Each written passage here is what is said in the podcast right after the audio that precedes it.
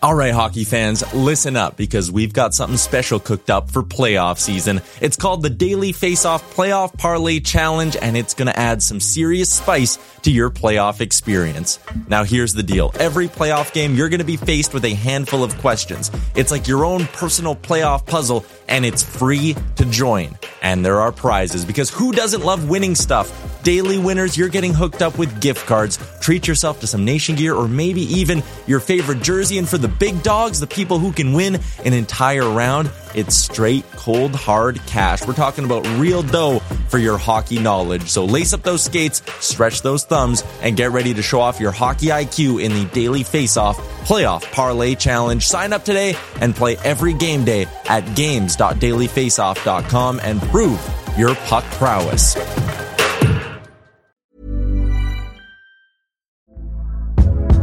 Hey there, it's Michelle Norris. I'm host of a podcast called Your Mama's Kitchen. When I travel, I'm usually looking for a way to find a taste of home when I'm not at home. And one of the things I love to do when I am at home is entertain. And Airbnb allows me to do that. When I was in California recently, I rented a house that had a great kitchen. And when we were sitting around the table, we we're all thinking, we're in someone else's house. Someone could be in all of our homes as well.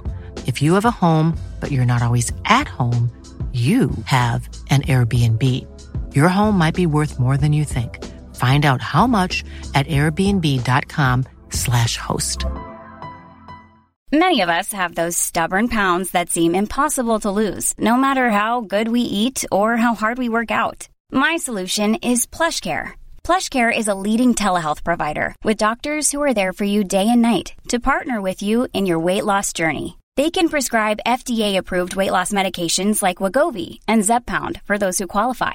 Plus, they accept most insurance plans. To get started, visit plushcare.com slash weight loss. That's plushcare.com slash weight loss. Can you see it?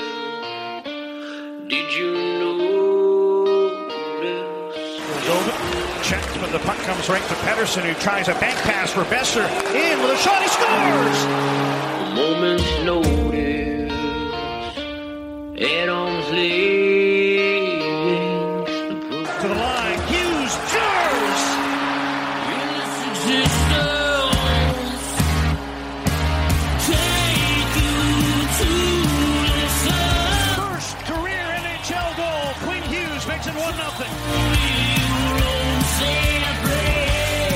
You're listening to Canucks Conversation. Quinn Hughes beat reporter here. Like I don't, I won't cover the Canucks. I cover Quinn Hughes and what he's doing to the Canucks. A member of the Nation Network of Podcasts and delivered by DoorDash. just wave the guy and get Demko involved. I wanted them in in Valentine's Day. Wow, we should do a radio show together. right on. I want to fist bump you right now. Pearl steals, cutting in, shoots, scores!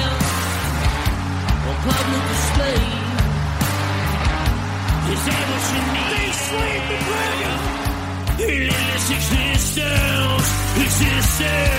Don't waste all the good stuff on the off air. Let's go.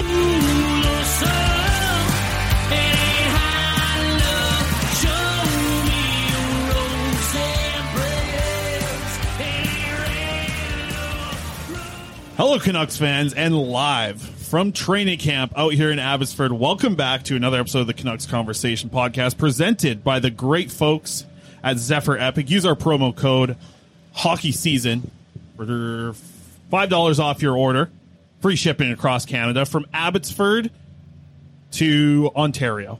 That's how far it goes across. Excellent. You can go get your uh, get your deal there. Hockey season also delivered by the great folks at DoorDash. Use promo code Combo DD for your first time order, twenty five percent off, free shipping, all that jazz. Let's get to it. We're at training camp. Harman Dayal joining us. Harm, how you doing, man?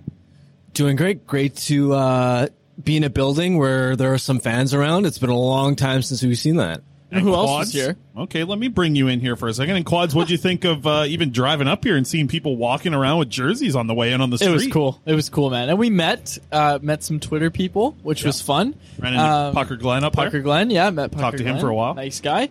Um, yeah, we we had a lot of fun so far. It's it's been good seeing fans back in a rink and Francesco Aquilini taking in the sights and sounds among the fans today.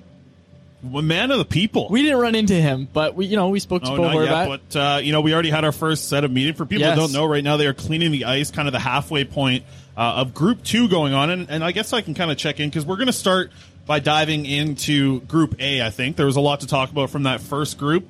Harm, I think that you saw you were on the other side of the rink. We were on uh, this side. You were on uh, the opposite side of the fans, and I think we all kind of saw the same thing with a lot of good things out of uh, Lockwood. Will Lockwood looking good. Coach was calling his name Willie quite a bit. Uh, what did you think of Will Lockwood right off the bat? Yeah, he was buzzing out there, and that's kind of been something of a staple now for Lockwood. I guess is. I mean, I even remember at um, at la- at uh, last season's camp in January, and at that point he had just. It was his first NHL training camp because he had just signed his contract, and the impression that you kind of had from talking to people was, okay, this guy's probably going to be a long term pro- project. And he came into camp, and at that camp, he impressed, and he didn't look out of place at all. And that was my first, like, wow, like he's had a really good camp. Followed it up with a really good AHL season, and you know, I talked to someone who um, followed the Comets really closely behind the scenes, works works in the game, and, and they said, you know, among Utica's kind of young guys, like Lockwood was definitely like he looks close to being in the NHL. And now to see him at camp, and now there's actually a legit opportunity, especially if Motte's out to, uh, out for the start of the season. Yeah. To see him come in and kind of land the impression that he has. Just we saw the shot. He had a good goal um, in in one of the drills, and just in in a lot of these kind of drills, just being just buzzing around the puck and, and being actively engaged. Um, I think it was, uh, you know, it's obviously first day of camp, so um, we haven't Well, seen scrimmages We or kind of anything have like that. to read but into it, though. I mean, Yeah. like you know, right off the, I think that there was a lot that kind of showed, even just in you know the final conditioning drill, seeing how far Yeah. ahead he was compared to everyone else. By far, uh, the fastest skater in a lot of those conditioning drills. But you mentioned it, the shot and the skating. I think were two things that stuck out. Quads, you you saw some good stuff out of Lockwood as well.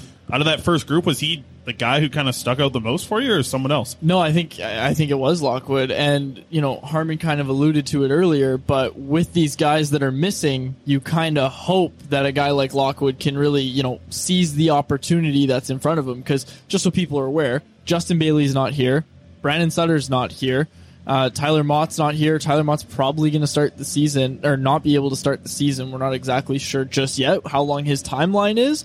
But man, like there's a lot of guys missing from this camp, and obviously the two big ones, Elias Pettersson and Quinn Hughes, and it kind of changes the whole dynamic. Like, you know, in past years, not in pandemic years, but in past years, like in the Victoria training camp, we saw a distinct Group A with NHL talent, and then a Group B and a C with the AHL and the prospects. That's not what we're seeing here. Like Conor Garland and JT Miller were both in Group B. Like we're seeing a mix of both, and honestly, I think that kind of that's partly because they're missing these guys. Like they're missing their two big guys and even Tyler Motte. Like Yeah. when you're missing this many guys, you, you want to mix it up. Hey, another name that stuck out to me, and, and first quads. Before I go any further, you got the cans on. How does the how does the zamboni in the background sound? People can hear it. It's it's faint because of the mics and That's the just, that's just good quality stuff. That reminds me of an old uh, Botch it's and not, episode. It's not good quality stuff. It's not good quality No. stuff? Well, it missed- sounds. It'll sound a lot cooler when guys are out there yelling and like shooting pucks, which they will be shortly. Uh, they just went off the ice, and the Zambonis just quickly flooding the ice. But uh, we apologize for the Zambonis. Oh, it sounds bad. It sound. It sounds like there's like. It sounds like we're recording on the side of a highway. I'm the only. not great. What are for those here, that then? don't know, I'm the only one that's wearing headphones. Harman and Chris are just sitting here. They all they can hear is the Zamboni. I'm the only one that say, can hear he's everything. got another. He's got a good five more minutes at least out there too. So sorry about that. Hey, Harm, want to get your opinion on this one because I, I, I looked at quads at one point during the skate and I said, you know, Nic Petan's going to play top six minutes in the preseason.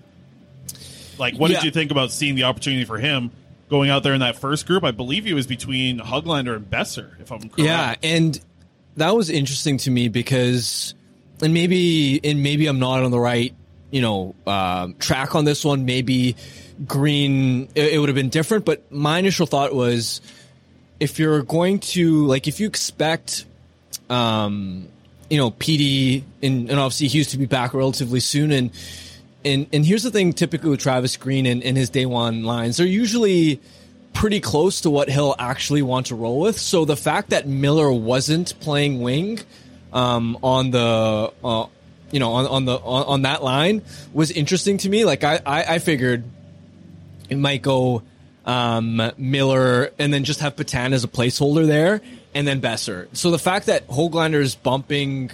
Uh, Hoglander's bumped up. For starters, that makes me curious about if Green was potentially like if this was a regular camp or not a regular camp. If Pettersson had signed, would we have seen Miller uh, uh, at center potentially. So that's that's an interesting thing that I've thought about uh, there. And yeah, I mean with Pettersson out, Petan is like you look at um, in, in Vancouver's top nine depth is, is is obviously like it's shaping up really nicely. But I think this goes to show you that when one guy's out and you look at your other candidates, there isn't a natural fit to kind of step up into the lineup in, in terms of like a skill role. And I think that's where Petan kind of distinguishes himself, um, where he does have some of the more offensive attributes as opposed to, I mean, especially because Pettersson's a, a center.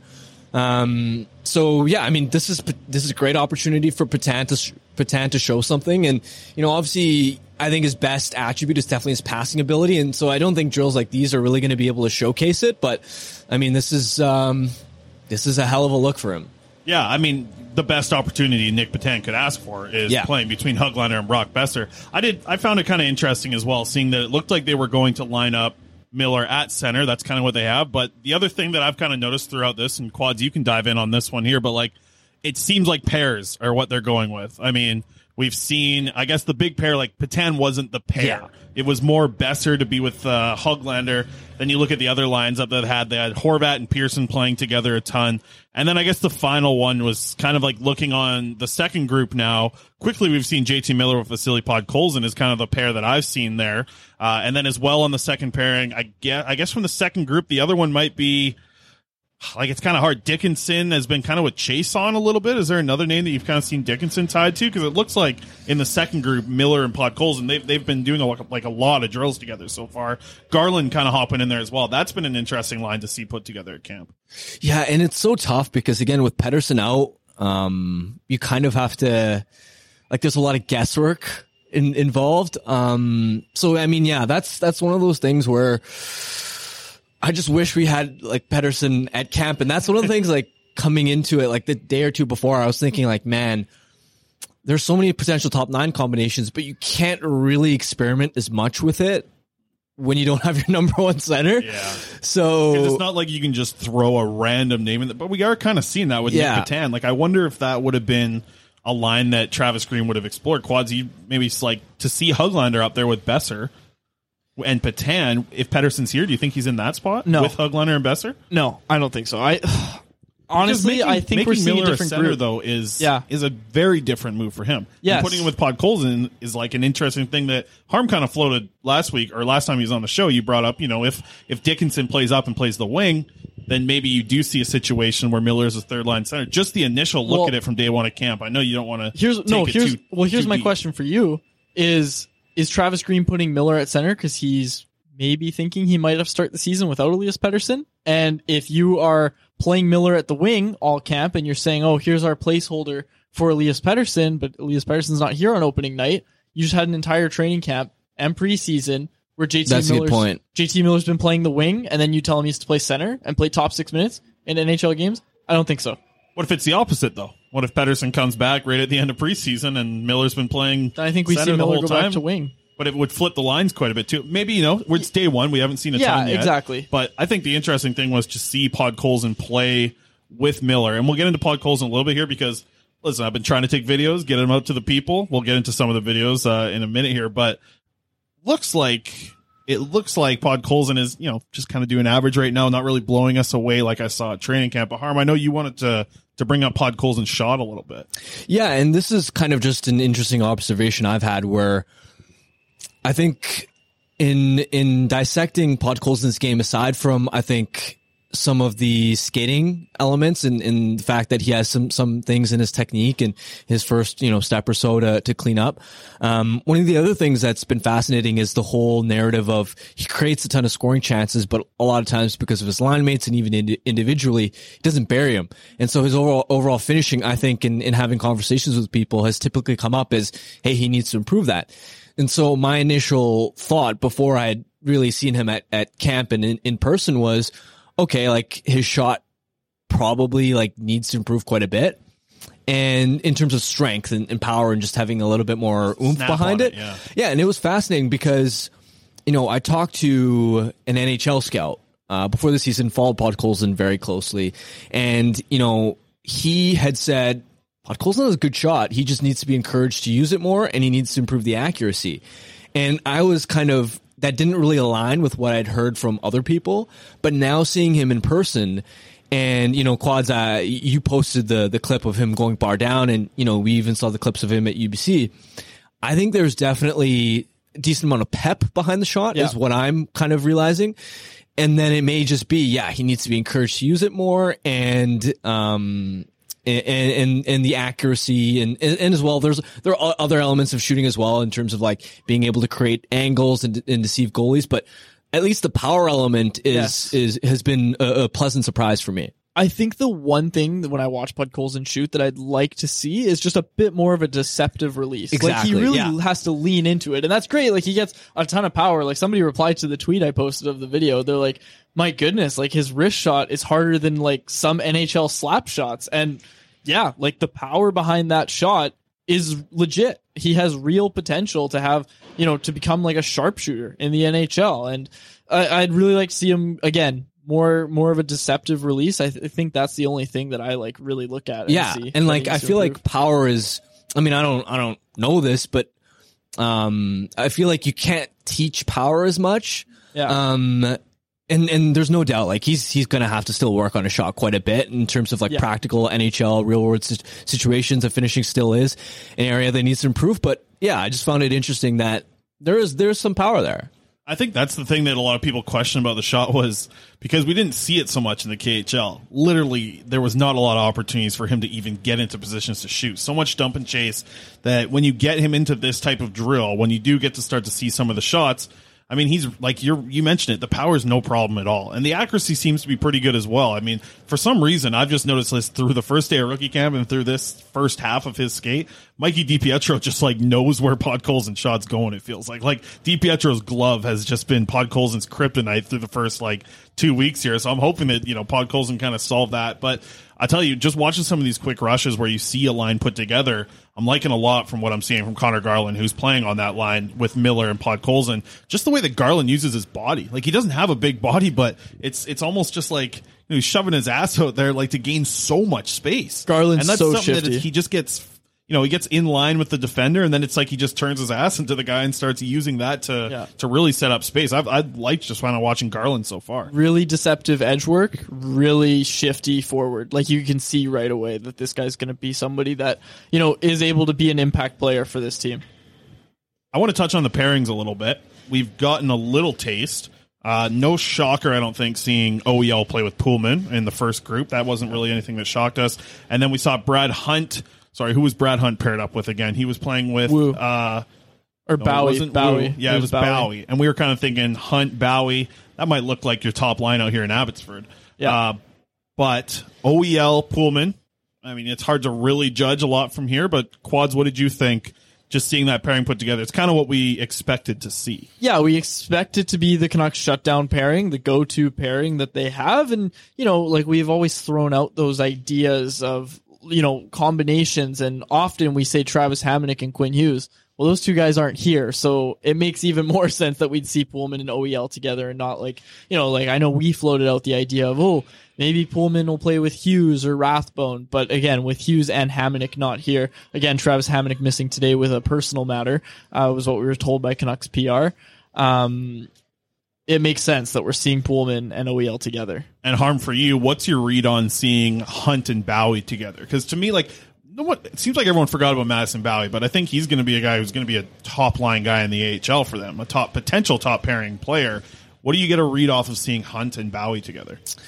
Uh, I don't, there's not like okay. So my thought process in terms of the left side defenders is kind of you know, when you looked at um, Levy Myers, first of all, like that that wasn't a surprise because we'd seen that combination in NHL games last year, and you know, I think Rathbone has a better shot at making the team than Juolevi.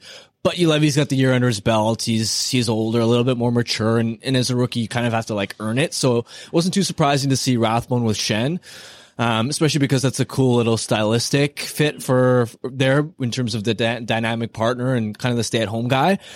And then for Hunt, he is an NHL caliber um, defenseman for sure. And and I think if there was, you know, one spot, you know, one one difference that I thought, you know, maybe could have happened was if you had flipped Hunt and Juolevi because of Hunt's experience. But barring that, I mean, it, it's not too surprising to see him together. And and I think with Bowey in particular, I don't know if he really has, and, and we'll see kind of how things unfold. But um, Bowey's definitely AHL bound.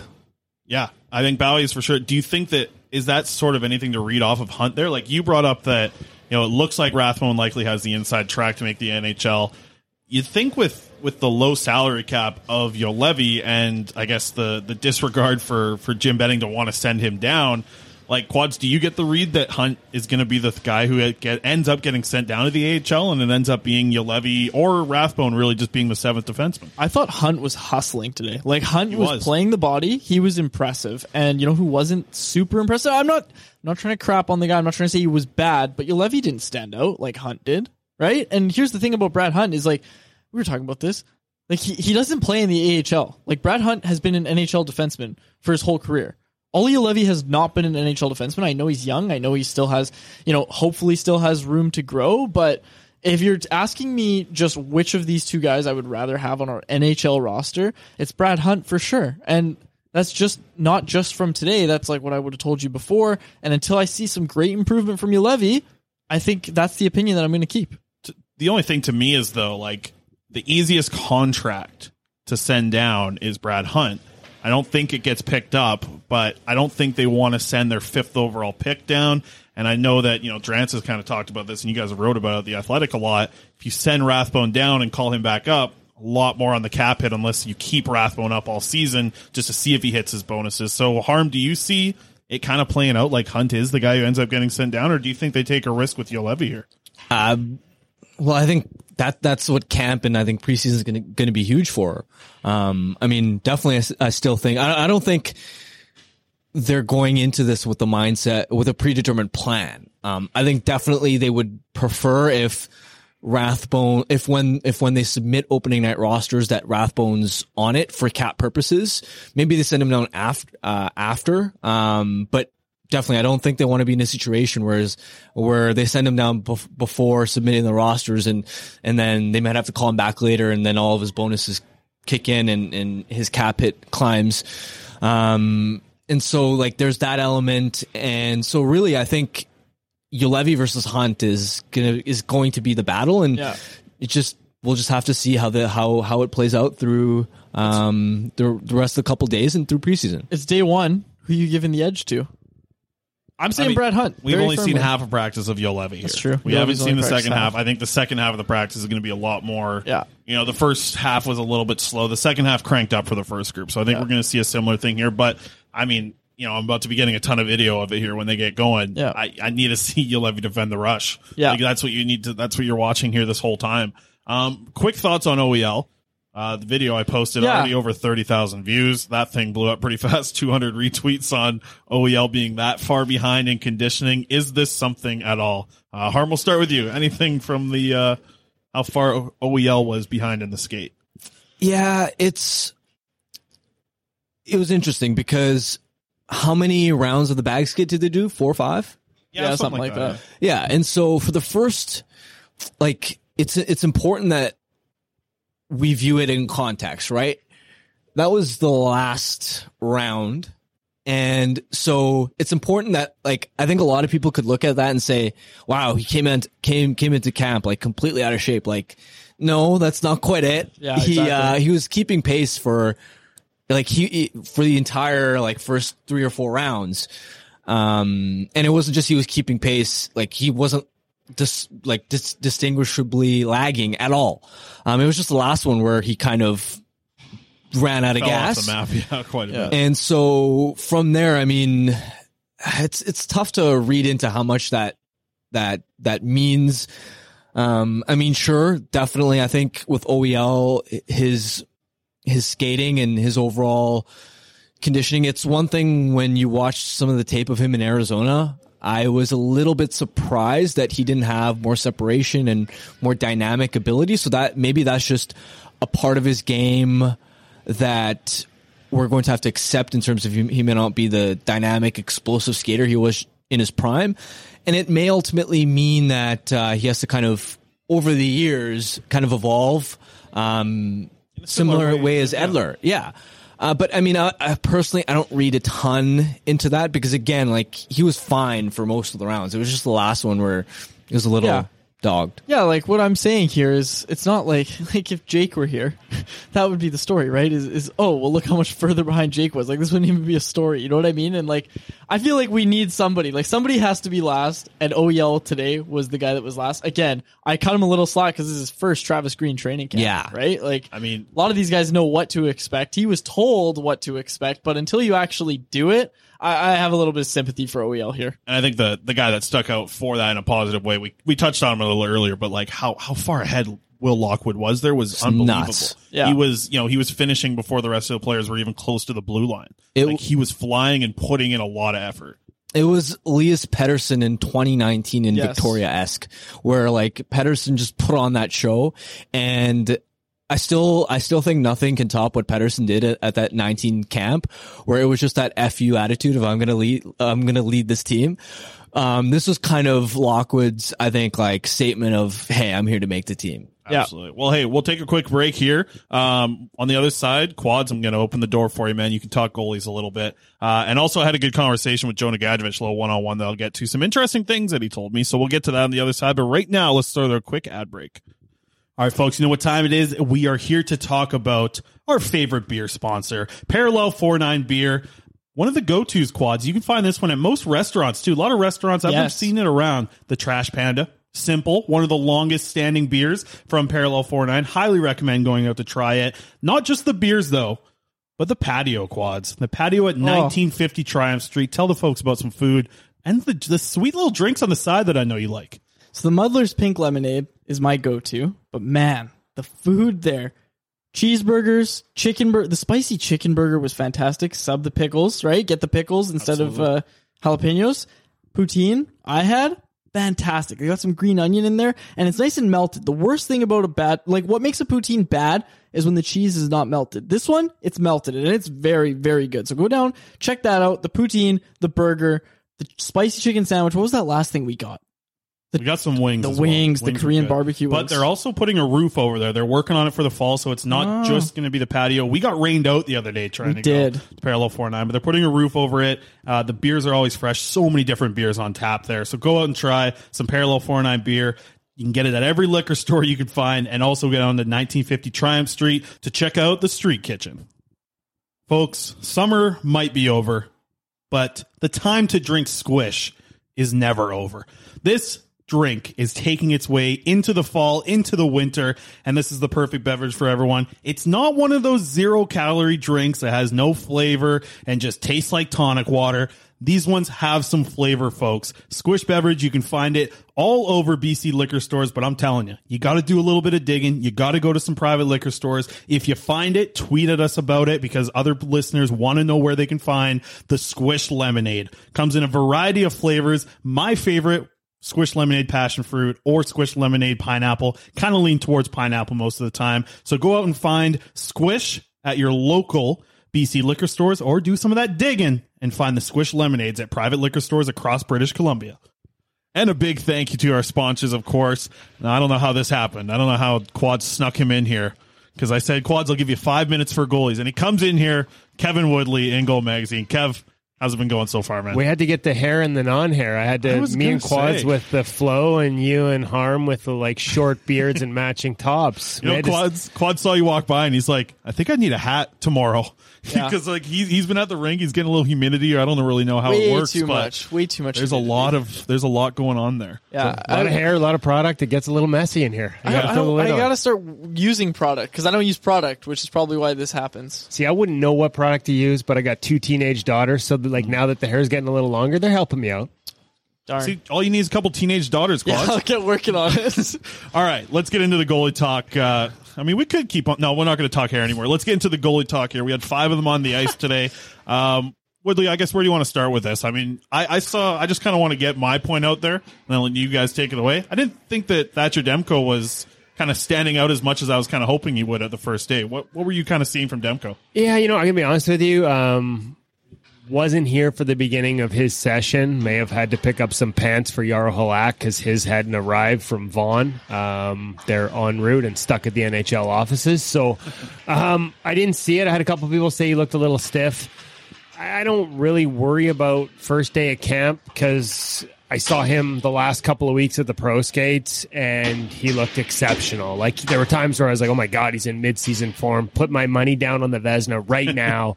like he looked great. Um, Mikey DiPietro to me looked exceptional in the first half of this skate. We were still doing the media on the other end, but where I was standing, I could look down at the end he was in, and it was just line, you know, rush drills, like goalie's worst nightmare. Guys teeing it up from below the circles, chin music, headshots, the kind of stuff that we hate. And I don't think I saw puck go in. Like he was just tracking and on everything, taking it off the shoulders, catching pucks clean, steering pucks into corners. And I was like, holy crap. And about halfway through, I mean, again, a long session looked to me like he fatigued. So, you know, it's a marathon, not a sprint. If anybody's judging people on day one at camp outside of maybe a little fitness things with the bag skate, that's probably a little premature. Yar Halak looked kind of stiff too. Looked like a goaltender that is going to have some adjustment to do to get used to what Ian Clark wants out of him. And I think there's going to be a lot of back and forth in that process. It's not going to be overnight. Hey, training camp's one thing, but I'm curious now that they're going to have a preseason here. How do you think the best way to attack that is for your NHL goalies like Halak and and you know Thatcher Demko getting these games, but also kind of giving Mikey a shot? How do you how do you think the best way to play preseason would be? you always hedge towards what your NHL guys want, right? Like it's it's their call. I'm sure Ian has a voice in terms of what he thinks they need, and then they'll have a say in what they want. It's about getting them ready for the season. And the reality here is, as much as everyone wants Michael DiPietro to get a shot and be an option, contractually he's not, right? Like he's just not this season outside of injury, he's going to be here in Abbotsford. And so your priority is making sure that Thatcher is up and running and feeling good about his game, better maybe than he felt today on the opening day of camp, and that Yara Halak has every opportunity, something that Braden Holtby lamented not having last year, to take whatever he's trying to change with Ian Clark and try that in a game situation so that by the time the bullets are flying for real, he's comfortable and he's not hesitant. So they're the priority. Usually that's two and a half games, two starts and a half game, maybe three starts for Demko, and he leaves halfway through for each guy. So that gets you to five, maybe six games. I would expect we see Mikey and Silovs maybe really early in this process, and I wouldn't be surprised at all, despite having the best mask in, in camp Wow, today, yeah. that we don't see Spencer Martin. The chrome mask. I'm a big fan. I'm Oh. a big fan. Like Who- I'm, I'm, I'm. I haven't seen that before, and I'm like having visions of beer league. Like if I could turn the lights up and have a chrome mask like that, my best chance might be to sort of like have the glare catch shooters in the eyes. I'm I'm picturing all the guys going to the old Ovi shield with the like glare shade to try and counteract it. That thing is sick. Do we know who designed it? Was it Gunnarsson? I'm pretty sure it's Gunnarsson because Dave Art did his mask last year in Tampa. I, I looked it up after seeing it, and he had a similar theme in Tampa. So Very nice. yeah, it was sweet. You were All right. telling us I, about. I can't. I could have lived No, without the I'm Tampa saying- pads. Let's say cut it You're here. I don't cutting want it. any more Woodley goaltending on the show. You know how I felt with the last podcast, was- and he's getting comfortable in the chair I chair was over about to there. I ask can him see about equipment. Chair's getting warm, boys. The I chair's know. getting I'm saying, warm. We here. haven't heard from Harman yet. Look at Harman; he's getting all sad because Woodley's coming in here talking about What are you freaking talking about? goalies. Harman's over here taking notes. He's learning. He's a student. Harman's texting other people so he can ignore the goalie conversation. I'm with No. Harm on this one. Harm's taking notes, Chris. All right, get out of here, Woodley. All right, so I'm gonna go. I'm gonna go pretend I have a job and maybe do some interviews, see who survived the bag skate or not. Boys, thanks Yeah. for having me. Check me. on your levy for us. Is he still in the corner? if he dies, he dies. Thanks, Woodley. Cheers. All right. Uh, so That's for a- those that don't know, we have to talk about it. Olli Juolevi in the bag skate right before we started recording this, down in the corner, like down for the count. Like I was actually, like I even said to you guys, I was like, "Someone gonna go check on him?" Like he was, he was laying down. He was like done, and you know, it just it was not a good good scene. Yeah. Um, Let's but you bring know, harm into the second half here. What do you what do you read into that harm? Just because we we were kind of discussing here with Woodley, is it more about the skating? Is it more about your conditioning? When you see him like that, I think you have to say conditioning, right, to see the the positions he was in after finishing there. Yeah, it's also like tough. I mean, we had the conversation with Woodley before we recorded, like, and it, and again, it goes back to the OEL thing too. There's so much missing context, right? I think Juolevi probably prematurely emptied the tank in terms of his effort level in the one-on-one battle drills. Like, it's going to be a very different like you got to remember before they did those bag skates, they they practiced and did all these drills. Guys are putting are going to put varying levels of effort in, especially you know someone like Juolevi who's trying to make the team. So I mean, there's that element. I mean, who knows how guys are feeling? You know, you, you might have been sick or, or whatever. I'm not trying to make an excuse for Olli, but yeah, I mean, it didn't look pretty. It's it's just I think for us as outsiders, not having the contacts, and this goes back to the OEL thing too. And obviously OELs wasn't nearly as bad, but I don't know. It's just tough to read specifically into what that's telling you. Um, it, it, it when when someone comes in like Pettersson or, or Lockwood and they make a strong statement, like you can read into that a little bit. I think because it's like they're like clearly trying to stand out in a positive way. If other than that, sometimes when guys falling behind, it can be indicative of conditioning. It, maybe their stride isn't very efficient, but other times just maybe they tried a lot in Right. in the actual battles. and- Well, yeah. I'll, I'm going to have to defend Juolevi here, of course, because this is what I do here on this podcast.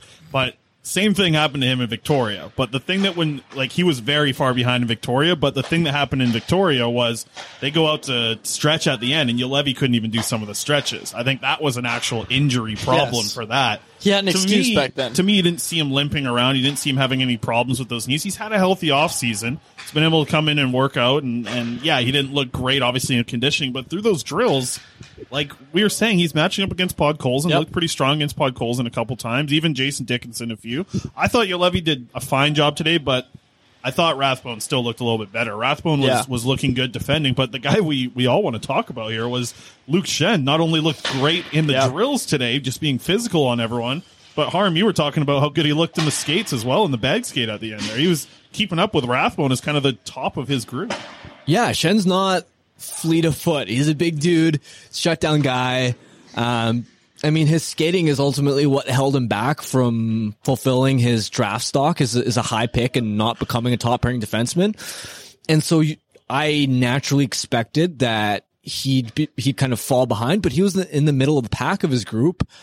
Um, and especially as a veteran, like a lot of times as a veteran, like he signed a two year deal. He wouldn't be coming here unless he knew that he's going to make the NHL team. And Right. So, you know, for him to kind of put that effort in, especially in the drill immediately preceding that, when he was bullying guys, I mean, it, that was a strong first impression for Schenn in terms of coming into camp and, and being in top peak physical condition. Anyone else in the second group, or do you want to get into Schenn? Because I know you were pretty positive about him two quads. You thought you liked. Yeah. Uh, Absolutely. No, like the way Schenn was moving, I was shocked. Like I, you know, like especially when you're a veteran guy, you can maybe come in, dog it a little bit and you know, you're okay with that cuz you know, he knows what he is. The, the organization knows what they have in him, but no, he was he was hustling out there, and to see him hanging with Rathbone again, like Harman said, near the front of that group, like that's pretty good.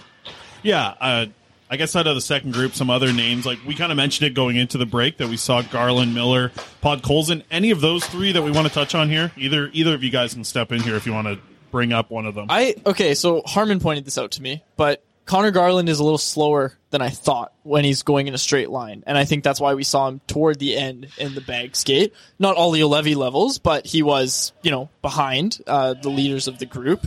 Um, so yeah, that straightaway speed, that's something I didn't really know Garland didn't really have in his game. Um, but again, so shifty and really noticeable uh, today in that regard. maybe there's also like a technique to this if you haven't done it before, right? Right. Because I think Look at Myers. Myers was gliding through those Yeah, big long strides. and yeah, especially I think Myers long long legs and, and Garland um, the smaller strides, but also like both him and OEL as a first experience, kind of lagging behind a little bit. Like maybe there's like a technique to this, and that's why I'm, I I don't like to read too much into um in, into these things, other than if a guy's doing cl- clearly doing really well, right? Because if he's clearly doing really well, there's only one one sign. It's either he's done it before and he's his skating's looking good and he's well conditioned. But if if a guy's not looking good, there are a multitude of injuries. He could or reasons. He could be banged up. He could have had a rough night of sleep. He could anything, right? So it, Getting used to habits for the night before, maybe. Yeah, it's a different so- place we've learned. Um, that's kind of just my perspective on it. Yeah, I, I, I'm kind of agreeing with you here. I mean, yeah, you know, we've already seen what the videos have been doing, uh, are, are, like early on with OEL and the pictures of of Juolevi as well. But I think it's going to be interesting to watch them bounce back tomorrow because knowing that a bag skate's probably coming again tomorrow. I still want to see Juolevi put it all on the line during the drills. I think those are the real important things. Yes. Yes, if he's slacking and he looks bad in the drills and he's, you know, you know, piled over in the corner and barely he's like being able to get up. If he's giving 100% in the drills, that's still the thing that matters way more than what this conditioning looks like. And let's not forget, there's preseason games. Those are what really matter. Like how he Yeah. performs in those preseason games is going to matter a ton, especially when he has Rathbone right on his tail as well. Sorry, something not to change the subject too much. Something that I just noticed, and it is about goaltenders. Mikey DiPietro is being used right now to show Yarrow Halak, who's like a veteran in the league, and Spencer Martin how to properly integrate on the post because he's so good at it. He's being used as the example. I was watching like they had oh, the whole team down here doing drills, and we were you know we were all watching it. And then I look over and just the goalies were in the end working with Ian Clark, and you just see Woodley's just dialed in. Yeah. wasn't even paying attention to any player on the ice, just the goalies shuffling in the crease. Yeah, so they're getting some good timing right now. You got a lot of guys out there right now. It looks like Sanford, Clark, uh, two other shooters as well to Yeah. go work with DiPietro, Halak, and Spencer Martin. Yes, I've got a. I, I put the mic there. Our spare mic because now Woodley's gone. I just Yeah, I'm pointed like it toward looking the at it ice. saying, how loud is that coming it's in there? nice. It, you know what? You know how you were talking about the old Pat casts Yeah. when Botch and J Pat would record and they'd have the sound. It, it sounds like that. Now you have the the on ice chatter, the shots hitting the glass, and you know players skates and everything. It's nice. Can we quickly get the that one Travis Green scream there? That was so funny. So Green So, was yeah. Green skating down after uh, I guess the drill didn't really go exactly as he wanted. As he's skating towards the crowd's only on one side here at the Abbotsford Center, and he's just kind of does like a half circle. He's skating directly at the crowd. Dropping Nobody's skating. No no sound coming No. from the ice. You can't hear anything except for Green dropping f bomb after f bomb as he yells at the team to figure it out for the drill. And I'm just thinking of all these kids sitting in the stands here. I'm like, Mommy, what does uh, pucking mean? just worrying about some new words for these kids. They definitely heard some today. Oh, hey. man. Anything else you guys want to touch on? Because there's something I want to bring up just from the one-on-one with Gadjovich. But is there anything else before we kind of close out here? So just had a one on one with Gadjovich, uh, which was kind of nice. Good to chat with him, chat about his Aussie. I was asking him like, hey, like, put a lot of pucks behind goalies today. Is this something that you know isn't just an AHL flash in the pan? Like, it seems like you're doing it consistently. Like we kind of brought up, Demko didn't look that great in the first little bit, and I thought Gadjovich put a couple past him. Kind of asked him about his off-season work, and he was just saying that the biggest thing for him was to work on skating, and that's good. That's what we've all kind of talked about for Jonah Gadjovich having to improve on to get to the NHL. And then just another interesting note was last year, like his goal weight to be around was 215. That was his playing weight last year. And to hear him say that he knows now that his playing weight should be 205 and that's what he's coming in this year a little bit lighter he said he shed down quite a bit of muscle to get down to this point so he's feeling a lot better at 205 and i think it looked i think he looked better on the ice i don't know if you guys picked up kind of the same but i thought he looked a little bit lighter on his feet just kind of in that first practice there so it was good to see jonah you know go with something where he shed 10 pounds and i thought i thought it looked like it improved a little bit i think there's a long way to go and it was just one practice but little things just seeing him it felt like he was a little bit lighter on his feet Yeah, caught my attention as well. Like he was one of the first guys I pointed out to. Even in the live notebook I did for Canucks Army, he was one of the guys I pointed out. So, yeah, I mean, good showing from Gadjovich on day one. Again, lots of camp left, lots of preseason left. Um, final thing I want to do, and I kind of want to do this every day with you guys as we go in here. So we're not going to be able to say the same name, but we'll go Harm first here, Quad second, and I'll go third. Who's the best guy today? Best Canuck on the ice, Harm.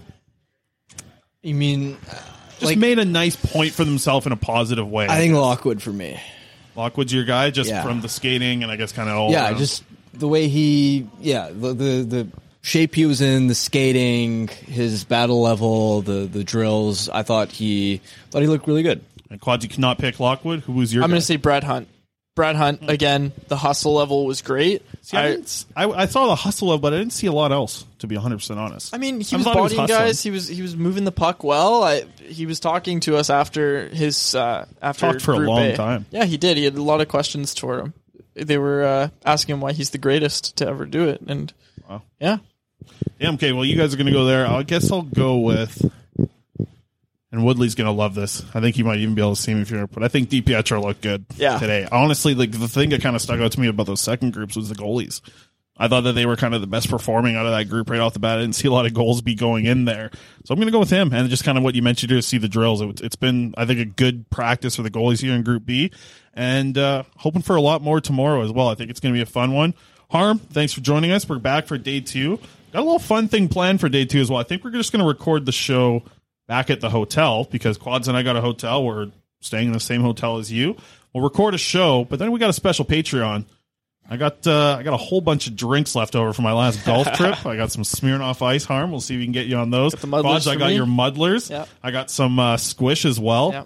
Not lemonade though, but I got some squish. it's all good. So we'll get that all going tomorrow. Do I have a little fun pre-drink Yeah. Patreon tomorrow? Canucks Convo or patreon.com slash Canucks Convo. Five and ten dollar tiers gets you all of the bonus content, including drinking it with favorite Harman And Quads. for everybody that subscribes over the weekend, or even after hearing this episode, I'll buy Harm a shot for each person that subscribes to the Patreon. No, Harm Yes. will take the shot that I buy. from Yes. him. No. Oh yeah, we're getting so Harm if to you're reading retweet this on this. Friday night. I did not or agree to sorry, this.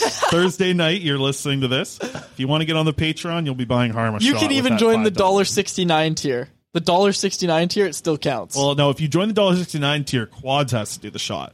If you join the five or Whoa, ten, whoa, whoa. Harman's doing the shot. oh man, well it's Everyone cheaper. join the one- gonna join the one sixty nine. Well, then do the 169 Both of and us, Quads will both be of doing the us. shots. Both of Quads us. goes out drinking and he counts how many drinks he's having. So if we start Yeah. buying him shots, oh man, all we'll right. see what happens Wrap on this Friday up. night. Wrap this up. All right, we'll wrap things up for David Quadrelli and Harman Dayal. My name is Chris Faber, and thank you for tuning into day one of training camp here in Abbotsford.